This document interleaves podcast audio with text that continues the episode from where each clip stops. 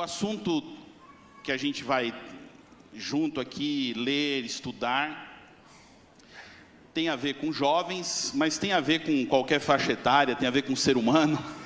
Então, até porque ser jovem é um estado de espírito, concorda, sim ou não? Espero que você concorde. Porque se você não concordar, eu já não estou mais na faixa etária. Né, eu conheço jovem que não parece jovem, mas eu conheço muita gente madura que é mais jovem do que muito jovem, né? Então, viva aí nessa, nessa esperança, né? Porque ela é real, tá bom? Ah, outro detalhe, falei aqui no, no, no culto, no segundo culto, dos universitários, né? E vou dizer isso para vocês também aqui, algo que todas as vezes que, antes de pregar, falar, abrir a Bíblia, né? A gente sempre pensa, e é algo que ocupa, assim, a minha cabeça nessa hora.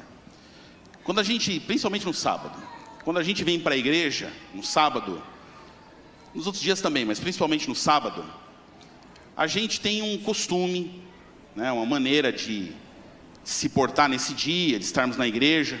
É óbvio que pode ser que você esteja aqui pela primeira vez, tenha sido convidado por alguém, você esteja nos vendo aí pela internet e não esteja numa igreja devido a algumas situações ou realidades. Mas uma coisa é fato: a gente quase que realiza uma rotina espiritual.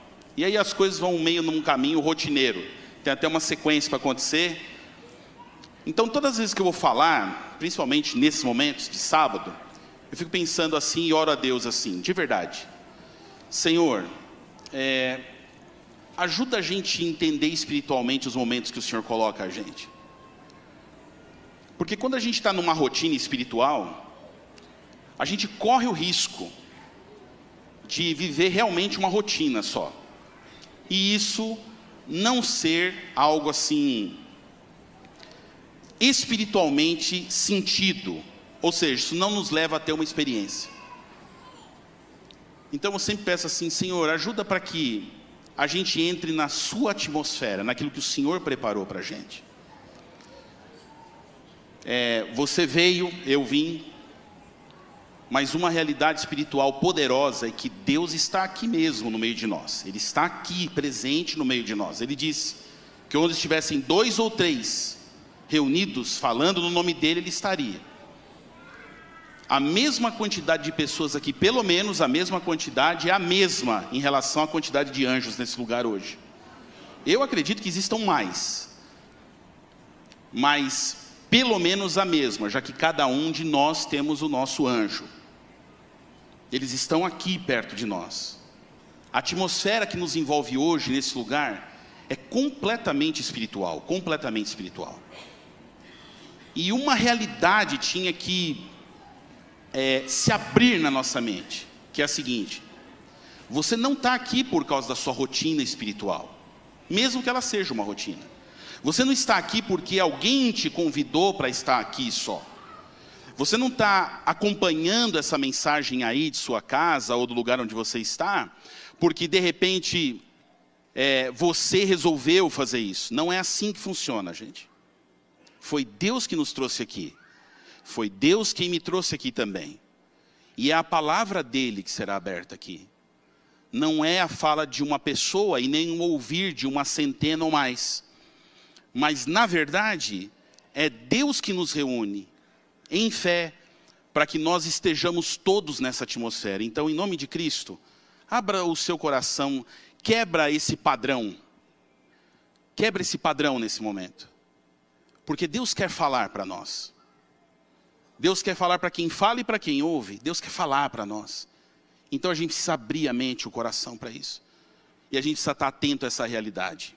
Tudo é espiritual. Então, com esse pensamento, eu quero orar com você para a gente pedir essa bênção ao abrirmos a palavra. Vamos fazer isso juntos?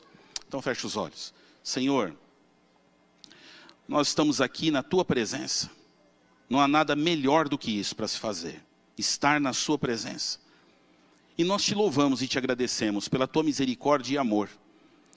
Que mesmo sendo o Criador, o mantenedor de todas as coisas, aquele que sustenta o universo na tua mão, o Senhor se reúne conosco se preocupa com a gente e nós vamos aqui abrir a Sua palavra. A Sua palavra, Senhor, vivifica a nossa vida. Então nós estamos aqui abrindo nosso coração ao Senhor e te pedindo, vivifica a nossa vida. Entrega-nos a tua bênção, dá-nos a tua paz, a certeza da tua salvação e que possamos sair daqui cheios do teu espírito. Que ele se mova aqui entre nós livremente, sem nenhuma barreira, sem nenhum obstáculo humano ou espiritual. E que todos os milagres sejam aqui realizados em nome de Jesus, para que possamos nos parecer cada dia mais com o teu filho. Entregamos tudo a ti, unja-nos, tanto para ouvirmos como para falarmos. Em nome de Jesus, amém. Amém. Vamos abrir a nossa Bíblia no livro de João, no capítulo 6. E eu gostaria de ler um, um texto.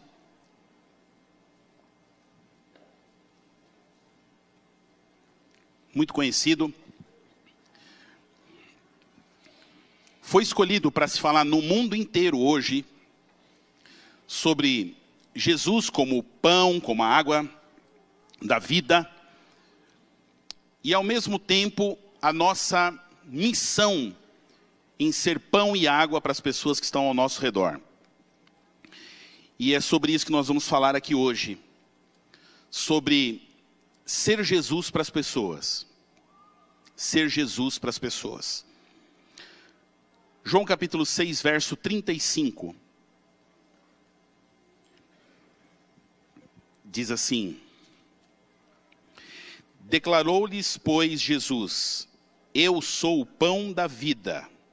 O que vem a mim jamais terá fome, e o que crê em mim jamais terá sede.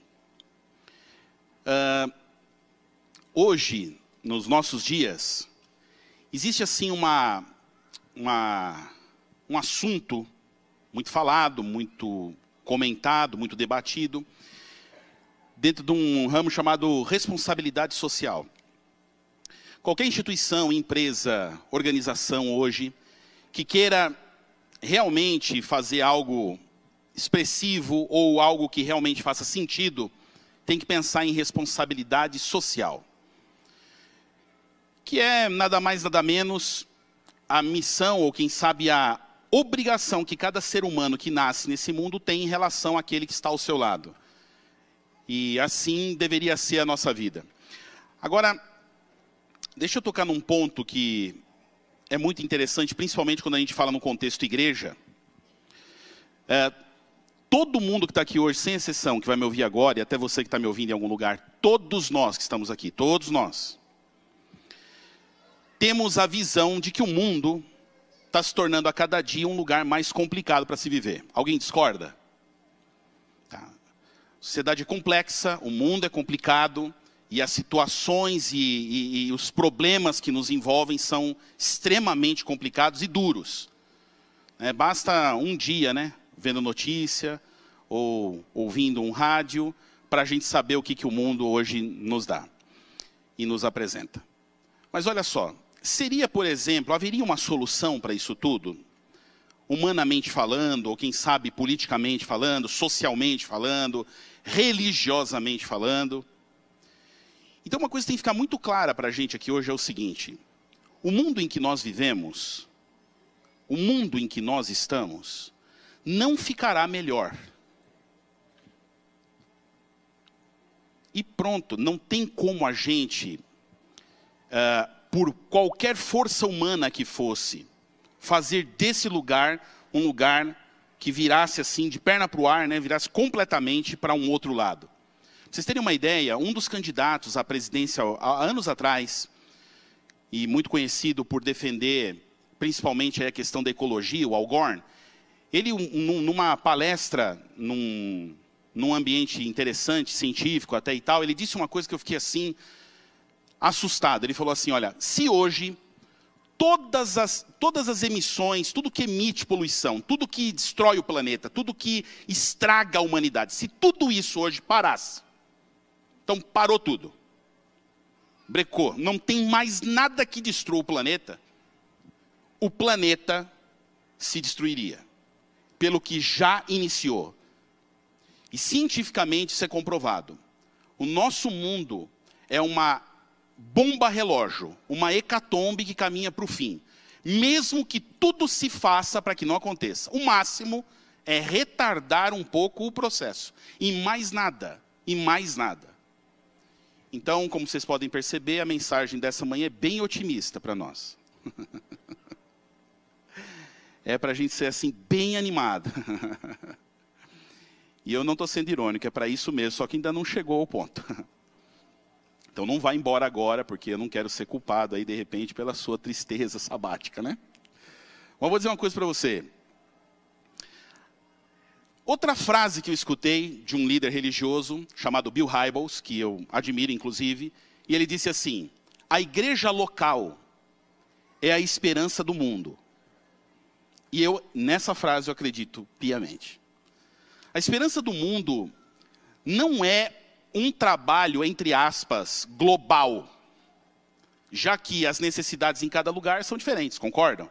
Cada lugar tem sua necessidade, cada comunidade tem suas características, cada comunidade tem suas necessidades específicas. Então eu acredito que há um trabalho a ser realizado sim pela igreja, em relação sim ao mundo, em relação sim à questão social e também em relação ao ser humano. O que nós não podemos sonhar, ou quem sabe viver na utopia, é que, por exemplo, a igreja seria a maior ou a melhor ONG que esse mundo já viu. Ou que nós teríamos a solução, por exemplo, para cada pessoa do mundo que passa fome. Existe um site, se você é, for aí esse que gosta de pesquisar e tal, que fala sobre os números mundiais e é um contador esse site, de tudo que acontece no mundo. Muito interessante. Me foge o nome aqui agora, mas depois, se alguém lembrar, a gente pode passar. Mas muito interessante. Você coloca lá, é counter alguma coisa, não lembro o nome completo, mas você coloca lá, é, acho que é o World Counter, é uma coisa assim. E ele te dá, por exemplo, quantas pessoas hoje é, nasceram. Está lá, correndo o numerinho. É lógico, é estatístico, né? Mas é muito interessante. Quantas faleceram? Quantas estão morrendo de fome? Quantas morreram agora de fome? Então, é, e, é, e, você chega a ficar assim assustado com a, a, velocidade que tudo aquilo gira ali. Mas por que, que eu estou falando tudo isso aqui? Pelo seguinte. Nós temos, como igreja, uma responsabilidade espiritual de levar Jesus para as pessoas, para que Jesus volte a essa terra. A única solução do planeta é a volta de Jesus. É a única solução para o planeta. Mas alguns fecham os olhos para o que está acontecendo em volta, porque falam, ah, não vai melhorar mesmo, vai acabar. A profecia diz que tudo vai ficar ruim aqui, que tudo tende a piorar. Então, o que, que adianta eu fazer alguma coisa? Então, para que eu fazer algo, uma atitude ecológica num mundo que não tem mais jeito, né? E demonstram nessa atitude assim uma falta de senso, uma falta de amor muito grande. Então, o que que Jesus quis dizer com o fato dele ser o pão e a água da vida, e todos que vão até ele nunca mais teriam sede. É, por que, que ele disse, nem só de pão viverá o homem? E aí eu já ouvi um outro lado também. Um outro lado que diz assim, que tudo bem então, nós temos que ter o nosso lado social sim. Mas toda vez que tiver o lado social, a gente tem que pôr o espiritual. Então são dois extremos. Um que diz assim, nossa, nossa função é, é, é espiritual. Então não temos nada a ver com o problema social. E o outro diz: não, nossa missão é social, não tem nada a ver com essa história espiritual. Ou nossa missão é social, mas a gente tem que pôr o espiritual sempre. Sabe o que mais me assusta nesse tipo de discurso, em todos eles? Como é que nós conseguimos separar o que é espiritual? Essa é a minha maior é, o meu maior questionamento. Como é que você, ou qualquer pessoa, ou eu mesmo, consigo separar o espiritual? É, quando a gente entende a ação de amor social, e a gente faz dela, desculpe o termo que eu vou usar, mas não há outro, a gente faz dela uma estratégia, uma estratégia espiritual, uma estratégia proselitista, por exemplo, para tipo aquela pessoa um dia vai ser membro da igreja onde eu tô, então, então a partir desse momento essa ação social, ela tem a tendência a não ter base nenhuma na compaixão. Por outro lado, quando a gente olha para a situação do mundo e pensa assim, a ação social que eu fizer nesse mundo vai resolver o mundo, e me desvinculando completamente do que Deus tem de plano para a minha vida e para esse mundo, aí eu estou fazendo uma outra separação que eu também não consigo entender. O ponto é o seguinte: por quê? Porque Deus falou para cada um de nós que nós deveríamos olhar sim para o pobre, para o carente, para a viúva. A primeira resposta que vem na cabeça é assim, porque se não tiver ninguém para atendê-los, quem que vai atender? Então, mas e se eu dissesse para nós hoje aqui que essas situações estão hoje diante de nós para nossa própria salvação? Para que você pudesse realmente encontrar o verdadeiro caminho do amor. Há dois grandes mandamentos na Bíblia, só dois.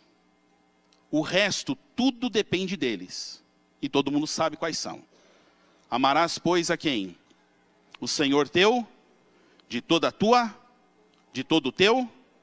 E o segundo é semelhante a esse: amarás também o teu, como você amar a você mesmo, a ti mesmo. Essas, esse e essas são as essências, ou a essência. Então, eu já contei uma história em alguns lugares que eu preguei, e me perdoem se você já ouviu essa história, mas eu não tenho uma melhor. Para tentar fazer a gente entender o porquê Jesus disse assim: Eu sou o pão que desceu do céu, eu sou o pão da vida, eu sou a água da vida. Isso aconteceu num momento assim bem interessante, eu devia ter uns 18 anos, morava na Vila Matilde, em São Paulo. Tem alguns conhecem Vila Matilde aqui bem, né? Tem um amigaço meu ouvindo ali eu pregar, que é o Emerson, né? A gente teve um momento assim de juventude, infância juntos. É sempre bom te encontrar, Emerson. E a gente morava ali na vila e frequentava a igreja da vila. Eu frequentei a igreja da Vila Matilde até os meus 23 anos, desde os meus 11 até os meus 23 anos. Foi o, o, lugar onde eu nasci em Cristo, o lugar onde eu fui educado ali por Jesus, o, o lugar onde eu fiz muita bobagem também. Mas ali foi o, o ponto, né? E num dia, aos meus 18 e pouco de idade, eu estava parado na porta da igreja, dentro do meu carro, né, meu primeiro carro, um Fusca branco. Né, a placa era B-I-U, eu chamava ele de Bill. primeiro carro diz que a gente nunca esquece, né? Já teve outras propagandas de algumas coisas que a gente nunca esquece, mas o carro é uma delas.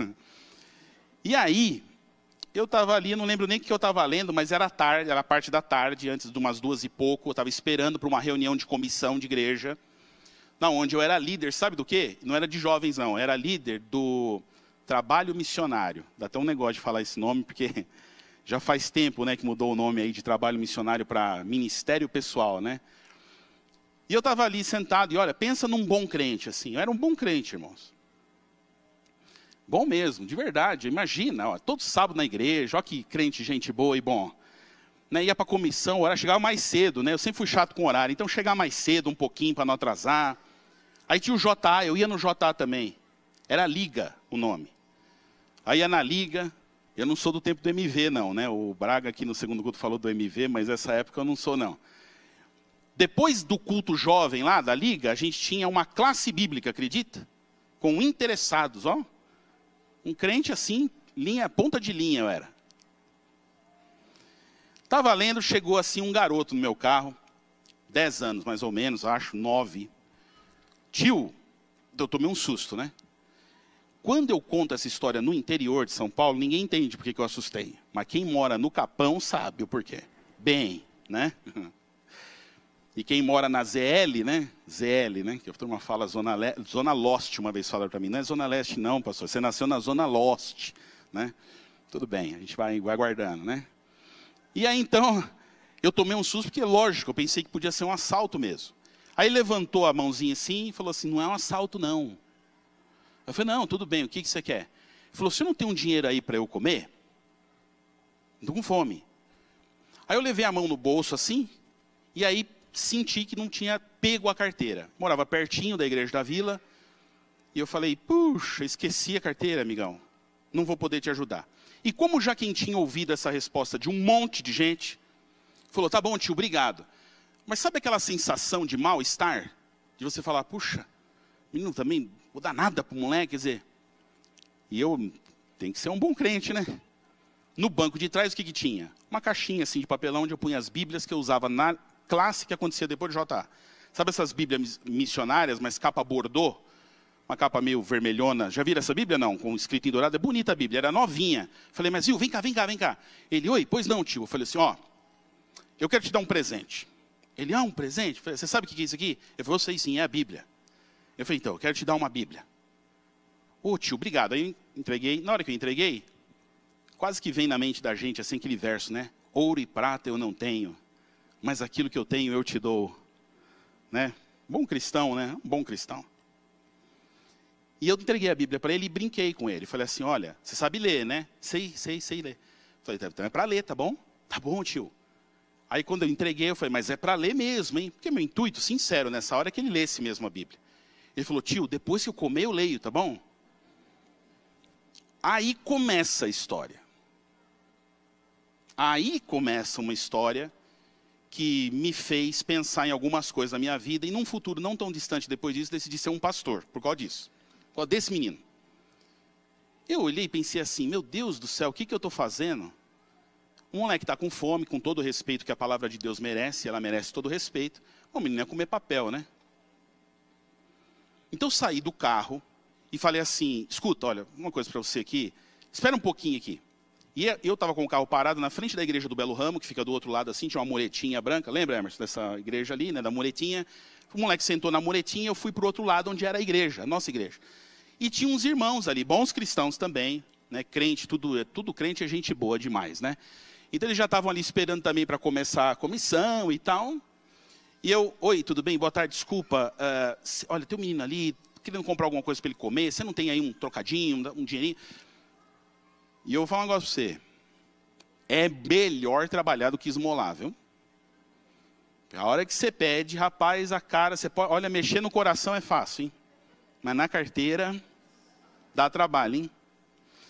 Aí um pegava me dava um pouco, outro me deu outro pouquinho, eu juntei lá umas notas, mas a cara era do tipo, por que, que você não pega do seu, né? Veio pedir o meu aqui, né?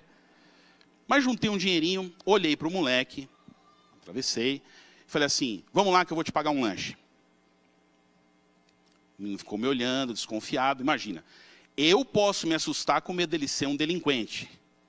Mas ele, com 10 anos, não precisa ter medo de entrar no meu carro, né? Eu já parto do princípio que eu sou bom e eu não tenho nenhuma obrigação de persuadi-lo, né, explicando que eu sou uma pessoa de bem, já que eu lhe dei uma Bíblia, né? Aí eu falei, olha, é, fica tranquilo e tal, pode entrar, nós vamos aqui, na padaria que fica lá na esquina, lá na Eliana. Aí eles, ah, tá bom entrou. Nessa hora que eu fiz a volta na igreja, a padaria pertinho, um quarteirão. A hora que eu fiz essa volta, eu pensei no carro. Eu queria te convidar a pensar comigo. Eu pensei assim, ó. Gente, e a reunião da comissão? Eu vou atrasar, duas e meia. A pergunta que eu faço para todos nós que estamos aqui é quando é que reunião na tua vida, e não importa qual seja, se tornou algo mais importante que gente para você? Porque nesse dia eu pensei nisso, gente. Eu me peguei preocupado com uma reunião. E ao mesmo tempo, desconfiado de dar o dinheiro para esse moleque e ele não comprar comida. Eu comecei a encontrar comigo nesse dia, com o bom crente Alexandre. E eu pensei comigo assim: não, a reunião vai esperar. Eu vou entrar, eu vou levar ele na padaria. Descemos, parei na porta da padaria, veio um outro pensamento. Sabe qual era? Que dia que era mesmo? Hã? Era sábado. Aí você pode pensar assim, pastor, mas é excesso de zelo, né? O que, que diz a Bíblia? É lícito fazer o quê? O bem ao sábado. Você está fazendo bem, pastor. Então, mas não foi por isso que eu fiquei com medo lá do sábado. Eu falei assim: se eu entrar na padaria hoje e passar um irmão na porta, e me ver do lado do moleque de rua, Você acha que alguém faria a seguinte leitura? Tipo, o Alexandre está com um amigo novo dele, esse garoto de rua que ele conheceu? Eu fiquei com medo, irmãos. E vai que estava indo para a comissão já. E me visse lá dentro. E na minha ausência, o meu assunto fosse tratado. A pergunta que eu te faço hoje em relação a pão e água é mais uma. Nós somos o corpo de Cristo, amém? Sim ou não? Você crê nisso? Diga amém. Porque eu acredito nisso. Nós somos a família de Deus, amém? Então por que eu tenho medo dos meus irmãos? Eu não posso ter medo no ambiente onde é família, onde é Jesus. Tudo é para pensar. Talvez eu te dê poucas respostas hoje, entendeu? Fui num canto meio escondido da padaria, que ficava inclusive perto do banheiro. E cheguei para o menino e falei assim: e aí, vai querer comer o quê? Perguntei para ele, né? Aí ele, pequenininho, falou assim: eu quero um x-salada e uma Coca-Cola. Mas foi um pedido mais rápido que eu já vi na minha vida, assim, né? Eu tinha, tinha tinha de cor já. Aí aquela cabeça, né? Lógico que eu vou exagerar agora, mas só para a gente entender o contexto. Você pensa, ah, x-salada tudo bem, que vem um tomatão, um alface, dá uma camuflada na parada toda ali, né? Mas Coca-Cola, Senhor, com o dinheiro santo dos irmãos, aí acabou, né? Acabou a vida, né? Deu uma vontade muito grande de, de repente, sei lá, olhar para ele né, e falar assim, por que você não bebe um suco de laranja? Ou melhor, o certo seria você beber apenas depois de duas horas do lanche.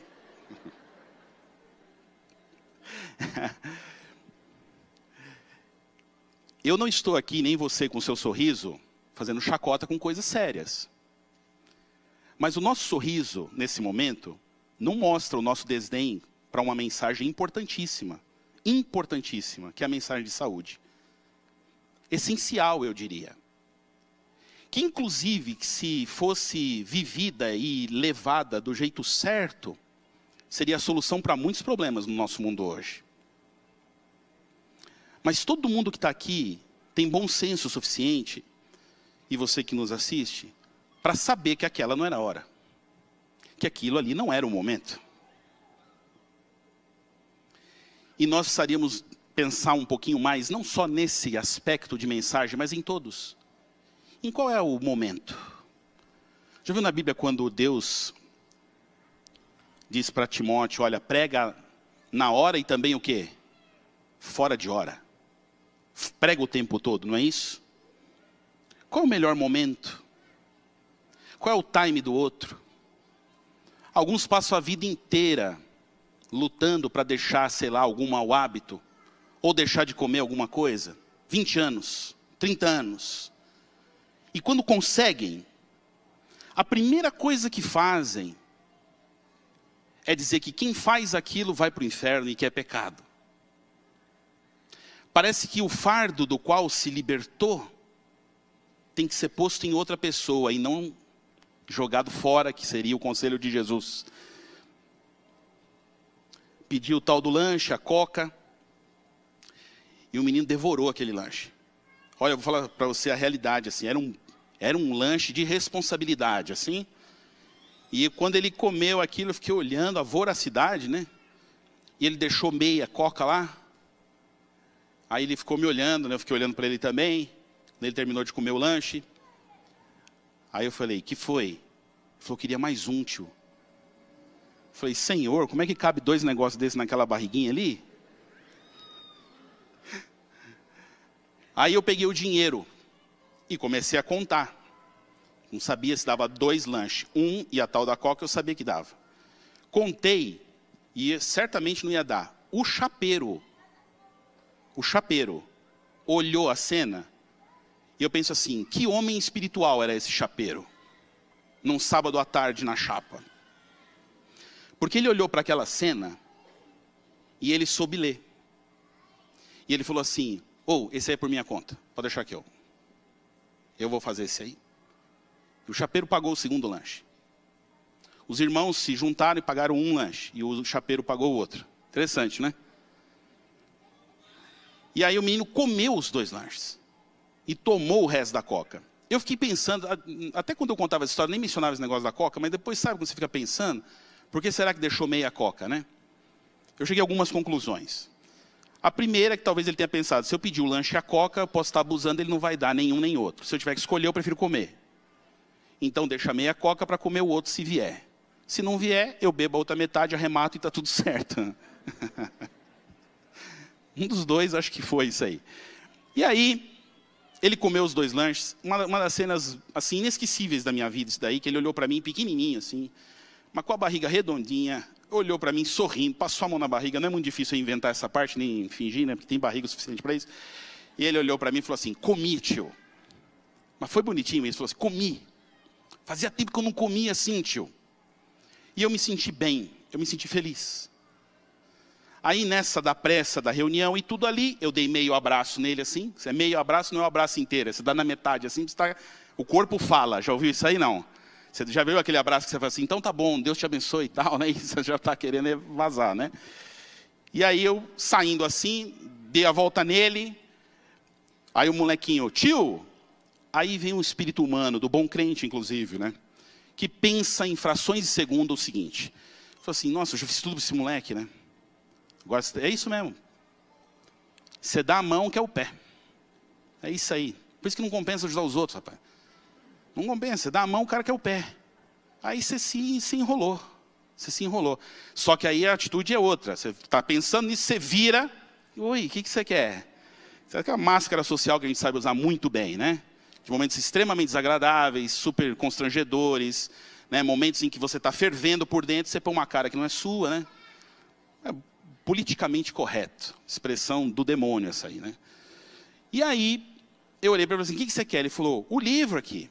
Você não escreveu o que é meu. Pela segunda vez no mesmo dia eu catei a cara no chão, lógico, né? E falei, ah, é. O menino queria que eu dedicasse a Bíblia para ele. Como qualquer pessoa que já ganhou Bíblia um dia, quis também, de qualquer pessoa.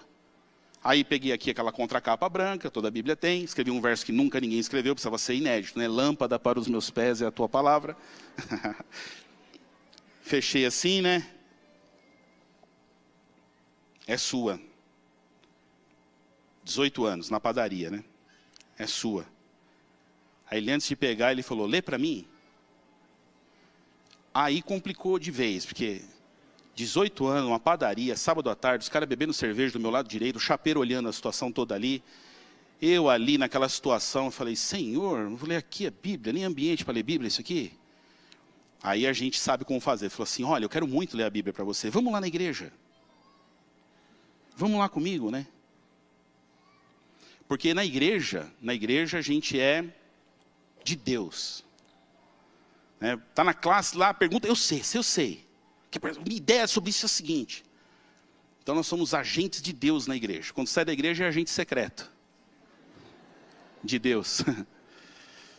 Não, não, não, isso aí não. Aqui tem um ambiente, nós temos nosso habitat. É um habitat. Muitas vezes de bons crentes. Tenho nada contra a igreja, é um bom lugar para estar bom lugar para estar, desde que você esteja pela razão correta, né? Aí eu, ele olhou, aí eu pensei outra assim, né? E tudo isso muito rápido, irmãos. Parece uma história inventada, mas não é. E eu não farei isso jamais, porque a história mudou minha vida. E eu falei para ele assim: o que, que você quer que eu leia? Eu tinha uma esperança que ele não soubesse nada de Bíblia. E ele falou: ah, não sei. Eu falei: então vamos aqui, vem aqui comigo, eu vou te levar. A gente lê um monte. Mas o menininho pegou e falou assim para mim: tem uma parte. Quase que eu garrei o pescoço, né? Filha da mãe. Conhece a Bíblia? Tem uma parte que fala da ovelha e do pastor. Aí quase que o bêbado que estava do lado falou, né? O Salmo 23, senhor, que ele está falando. Brincadeira, não tinha bêbado nenhum do lado. Isso é só uma piada mesmo, essa é. Não tinha bêbado nenhum. Mas qualquer um sabe do que é a ovelha e o pastor. Só tem um texto na Bíblia, específico mesmo, assim, né? Salmo 23, abri a Bíblia. Eu faço questão de. Porque isso foi. Eu pus a Bíblia aqui assim, não tinha nenhum problema de visão. Hoje eu tenho, então o óculos está aqui no bolso. Mas, ah. Rapaz, eu li aquele Salmo 23, que não foi uma leitura, não, foi uma disparada, foi um disparo. Rápido. Uma que você já tem meio de cor, outra que você já vai que, que, acaba, né? Já sentiu um calor um, um, no corpo, que fica assim, ó, quando você está tímido, com vergonha? Então, Mas eu acabei, eu nem falei amém no fim. Falei, eu habitarei na casa do Senhor por longos dias. Entreguei a Bíblia e ele estava chorando. Aí a hora que eu vi ele chorar, eu não estava vendo que a Bíblia estava na cara. E eu olhei para ele chorando, aí eu fiquei assim, né? Eu falei, que foi? Você está chorando? Ele falou, era esse aí mesmo, era esse mesmo, ele falou. E eu fiquei parado, e aí? Não era só eu que estava ouvindo, né? o chapeiro já queria ver o final da história, né? Uma expectativa, né? Ele estava olhando mesmo. Ele falou assim: era esse mesmo, era esse aí, que minha mãe lia para mim, antes de morrer e eu ter que viver na rua, tipo. Aí eu me acabei de chorar, irmãos. Eu desmontei no meio da padaria. Eu não sabia o que fazer lá. Não sabia. Fiquei sem norte, sem norte. Abracei o moleque, só que aí não foi meio abraço. Abracei aquele moleque, estava chorando, me abraçou. Ele pegou a Bíblia e falou: Obrigado, tio, obrigado. E saiu. E eu fiquei assim, lá feito um ais de paus, né, que é uma expressão que muitos usam, né? Aquela árvorezinha lá, plantada assim. E aí eu comecei lá dentro assim, falando, meu Senhor do céu, o que, que aconteceu aqui? E aí eu saindo assim, aí tinha uma turma, eu falei, tinha mesmo, não era o bêbado lá que não tinha mesmo, aí não tinha, mas a turma tinha lá bebendo cerveja. E eu tô saindo na porta da padaria, um dos que estava bebendo cerveja falou assim, aí meu. Aí eu olhei e falou assim, um para nós aqui também. Só que a Bíblia estava com o moleque, né? Aí eu olhei assim, e eu me peguei aos meus 18 anos, numa padaria, um sábado à tarde, falando de Jesus, pregando, num lugar que eu acho que muito provavelmente Jesus estaria. Eu fui para o meu carro, depois de falar algumas coisas para eles lá, sentei no meu carro, fui para a reunião da comissão. Tenho muito respeito pelas reuniões da igreja, pela instituição, pela hierarquia, muito mesmo. A igreja ela é necessária, precisa ser assim mesmo.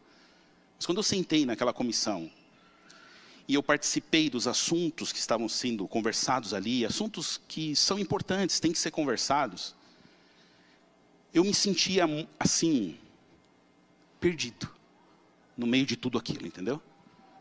E eu descobri uma coisa. Eu descobri por que Jesus falou que Ele é pão e água. Eu descobri. Naquele dia eu descobri. Eu descobri por que Ele me mandou cuidar dos pobres, dos carentes, das viúvas eu descobri. Porque se você e eu não amarmos o próximo, nós não vamos nos salvar. Então, na misericórdia de Deus, na bondade que Ele tem de coração, Ele coloca o carente diante de nós e sabe que isso é quase profético, porque Jesus fala assim: os pobres sempre os tereis convosco nunca vou tirar os pobres do meio de vocês.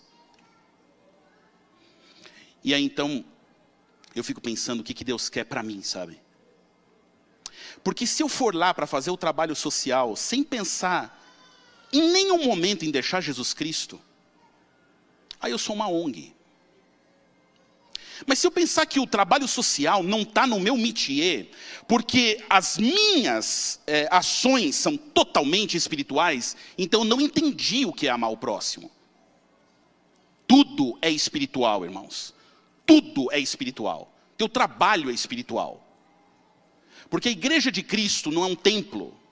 A igreja de Cristo é você. Ou não sabeis vós que o vosso corpo é templo do Espírito de Deus. Ele olhou para Pedro e disse assim: Pedro, sobre essa pedra edificaria a minha igreja. Aí alguns acham, nossa, Jesus estabeleceu Pedro como o primeiro líder da igreja. Então, essa é a leitura mais superficial que se poderia fazer desse texto. Porque o nome desse camarada era Pedra, Cefas, pedra. Então ele falou: Pedro, tu és pedra, viu? Mas não é de pedra a minha igreja. E falou assim: ó, é sobre essa pedra aqui que eu vou edificar a minha igreja. Minha igreja é de gente, Pedro, não é de pedra. Minha igreja é de gente, e é sobre essa pedra, gente, que eu vou edificar a minha igreja. É por isso que essa igreja tem o um nome bíblico do corpo de Cristo, cuja cabeça é o Senhor Jesus. Isso é a igreja. Então, quando você vai para o teu trabalho, a igreja chegou no teu trabalho. Quando você vai para a tua faculdade, quando você vai para o teu estudo, a igreja está ali. Sabe o que Jesus falou? Jesus falou assim: ó, quando a igreja está ali, os portais do inferno não prevalecerão sobre ela. Sabe o que é isso? que Satanás não vai querer atacar a igreja, sabe por quê? Porque ele sabe, eu sou frágil, eu sou frágil. Eu sem Deus sou nada, lixo, pó da terra, esterco, barro. Mas em Cristo, o inimigo não ousa. Então a única coisa que o inferno pode fazer é fechar o seu portão e recuar o máximo que ele puder, até que ele não consiga mais recuar e a igreja finalmente invada os portões do inferno e liberte os cativos que estão lá dentro, no mundo das drogas, na prostituição, na pedofilia, na promiscuidade. A igreja tem que avançar. Nós só vamos avançando e só vamos encontrar esses tais desses portões quando a quantidade que está ali é tão grande onde não tem mais como recuar. Então não haverá o que fazer a não se abrir e é isso que a igreja, e é isso que a Bíblia fala a respeito do evangelho no fim dos tempos. E o evangelho será levado aonde? A todo o mundo. Não tem porta que Satanás manterá fechada nesse planeta, se a igreja, que é corpo de Cristo, tiver em mente duas coisas. Eu estou indo por compaixão. Eu estou indo porque meu irmão está preso lá. Eu tenho que ir por isso. Porque quando o meu irmão olhar para mim, e ele for liberto lá, daquele lugar, e perceber o quanto eu o amo, ele saberá quem é Jesus. Sem nenhum sermão, nenhum. Porque o Senhor Jesus disse: não existe amor maior do que dar a vida pelos seus amigos. Isso o Senhor Jesus falou. Não há amor maior do que sair dessa zona de conforto dessa férias espiritual que a gente tem. Não há amor maior do que mexer e fazer alguma coisa. Então você não precisa se preocupar que se a tua essência for pensar, não, nós estamos aqui para mudar o mundo, toda a situação do planeta será mudada, porque eu criei uma ação, aí você é um utopista, você está sonhando uma coisa que nunca vai ser real. Mas se você chegar e disser assim, olha, eu vou, porque a minha missão de amor é ir, eu tenho que ter compaixão por essas pessoas, Ninguém que me ouve aqui, ninguém que me ouve ali, ninguém, ninguém nessa face dessa terra tem armas contra o amor. Ninguém tem. Todas vêm ao chão, todas. O crítico vem ao chão. O fechado vem ao chão. O duro vem ao chão. A pedra se desfaz. Porque não há mais uma força maior nesse universo do que o amor. E é por isso que João diz: aquele que não ama, não conhece Deus. Porque Deus é amor. Você pode saber muita coisa sobre Deus e sobre Bíblia, eu também. Mas se eu não amar, eu nunca conheci. Eu não sei o que é. Então eu descobri porque que Jesus falou: Eu sou o pão que desceu do céu. Eu sou a água. Sabe por quê? Porque pão físico e espiritual não tem como separar. É só por isso, irmãos. Água física e espiritual não tem como separar. Qualquer um que entregue o pão físico com amor, será feita no outro a leitura de que é Jesus. Qualquer pessoa nesse mundo egoísta que nós vivemos entregar água com amor, quem a recebeu saberá fazer a leitura de que foi Jesus. E quer que eu te digo? Independentemente do credo, de qualquer ser humano que esteja aí passando necessidade nesse mundo, independentemente do credo, a maioria dos brasileiros somos crédulos em qualquer uma que sejam as religiões. Eu vou dizer para você, essa gente eles estão pedindo a Deus. Eles estão clamando a Deus. Eles estão gritando para Deus. E o corpo de Cristo, onde está? O corpo de Cristo, onde está? Deus tem poder para enviar maná do céu. Ele faria a missão melhor que a gente, irmãos. Não tenha dúvida disso. Os anjos fariam melhor que nós. Você acha que não? Os anjos fariam melhor que a gente? O evangelho já teria sido pregado a todo mundo ou não? Aí eu falo, mas por que então não, Senhor? Então, porque se não for a gente, nós estamos perdidos. Esse é o nosso caminho de salvação. O caminho de salvação não é você estar num clube espiritual, só quase trasladado. Jesus falou: Eu não peço que o Senhor tire eles do mundo, não tire eles do mundo. Por quê? Porque o mundo precisa deles. Eles precisam do mundo. Para eles encontrarem salvação. Não peço que os tire do mundo. O que, que eu te peço? O que, que ele diz em João 17? Peço que o quê? Que os livre do mal. Eu não peço que o Senhor os tire do mundo. O que eu te peço é que livre-os do mal. Mas é lá o lugar deles. Eis que vos envio como cordeiros no meio do quê? De lobos. O apóstolo Paulo diz assim: porque todas as vezes que somos expostos a isso, somos levados todos os dias para onde? O apóstolo diz em Romanos 8, irmãos. Todos os dias somos levados como ovelhas para onde? Para o matadouro. Mas estou bem certo, diz o apóstolo, que acima de todas estas coisas, sobre toda elas, somos mais que vencedores, por meio daquele que nos porque nem o frio, nem a morte, nem a dor, nem potestade, nem poder algum nessa terra é capaz de nos separar do quê? Do amor de Deus que está em quem? Em Cristo Jesus, que é o nosso. Então não tenho medo de frio, não tenho medo do tráfico, não tenho medo de nada, irmãos. E se morrer, é lucro.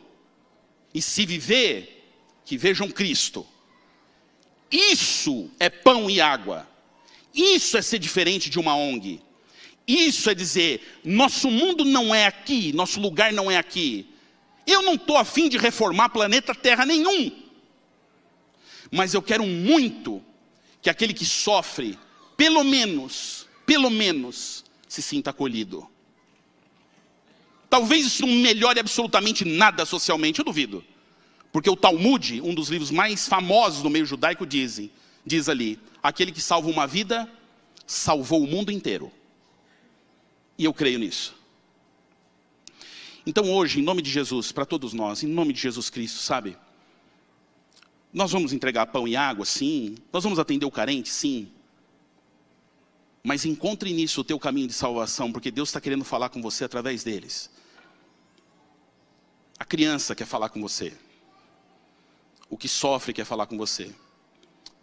Eu vou encerrar só dizendo o seguinte: eu estava assistindo uns tempos atrás uma entrevista de um casal. Um casal muito interessante. Fiquem tranquilos, não vou decolar de novo não, aterrisei já. É uma menção só. Ele Christopher River, sabe quem é não? Christopher River, quem fez o Superman, um dos primeiros. Hoje tetraplégico. Foi um acidente de carro, tetraplégico. Com a esposa num programa desse de entrevistas de fim de noite. E aí então eles animados, contando um monte de coisa que eles fazem e tal. E aí o líder ali, né, o entrevistador perguntou assim para a moça, para a esposa, falou assim: "Escuta, mas vem cá, vamos falar real entre nós aqui, vai? Vocês não têm momentos de tristeza, de depressão, momentos assim que dá vontade de acabar com tudo? Porque a tua situação, falando pro, pro, pro ator, não é fácil. Você depende de tudo. Tem nenhum momento? Aí ela olhou para ele, deu um sorriso. E ele sorriu para ela. Aí ela falou assim: Acho que é melhor ele responder. Aí ele falou assim: Tem. Muitos momentos. Muitos. E aí o que, vocês fazem? Aí ela respondeu: A gente pega uma revista, pega, um, pega TV, e eu olho para ele, ele olha para mim e fala assim: Quem que a gente vai ajudar hoje? Precisamos ajudar alguém. Então a gente caça desesperadamente pessoas para ajudar. E a gente encontra. E quando a gente ajuda, a depressão acabou. E aí fez o entrevistador chorar. Eu não estou falando para você ter atos de compaixão como remédio. Porque seria um ato egoísta também. E é capaz de você não se curar se fizesse. Mas quando a gente amar, todo esse lixo vai embora da nossa vida. Todo esse lixo. Meu desejo de oração é que o pão da vida e a água da vida sejam vistos em nós. Ninguém entrega o que não tem.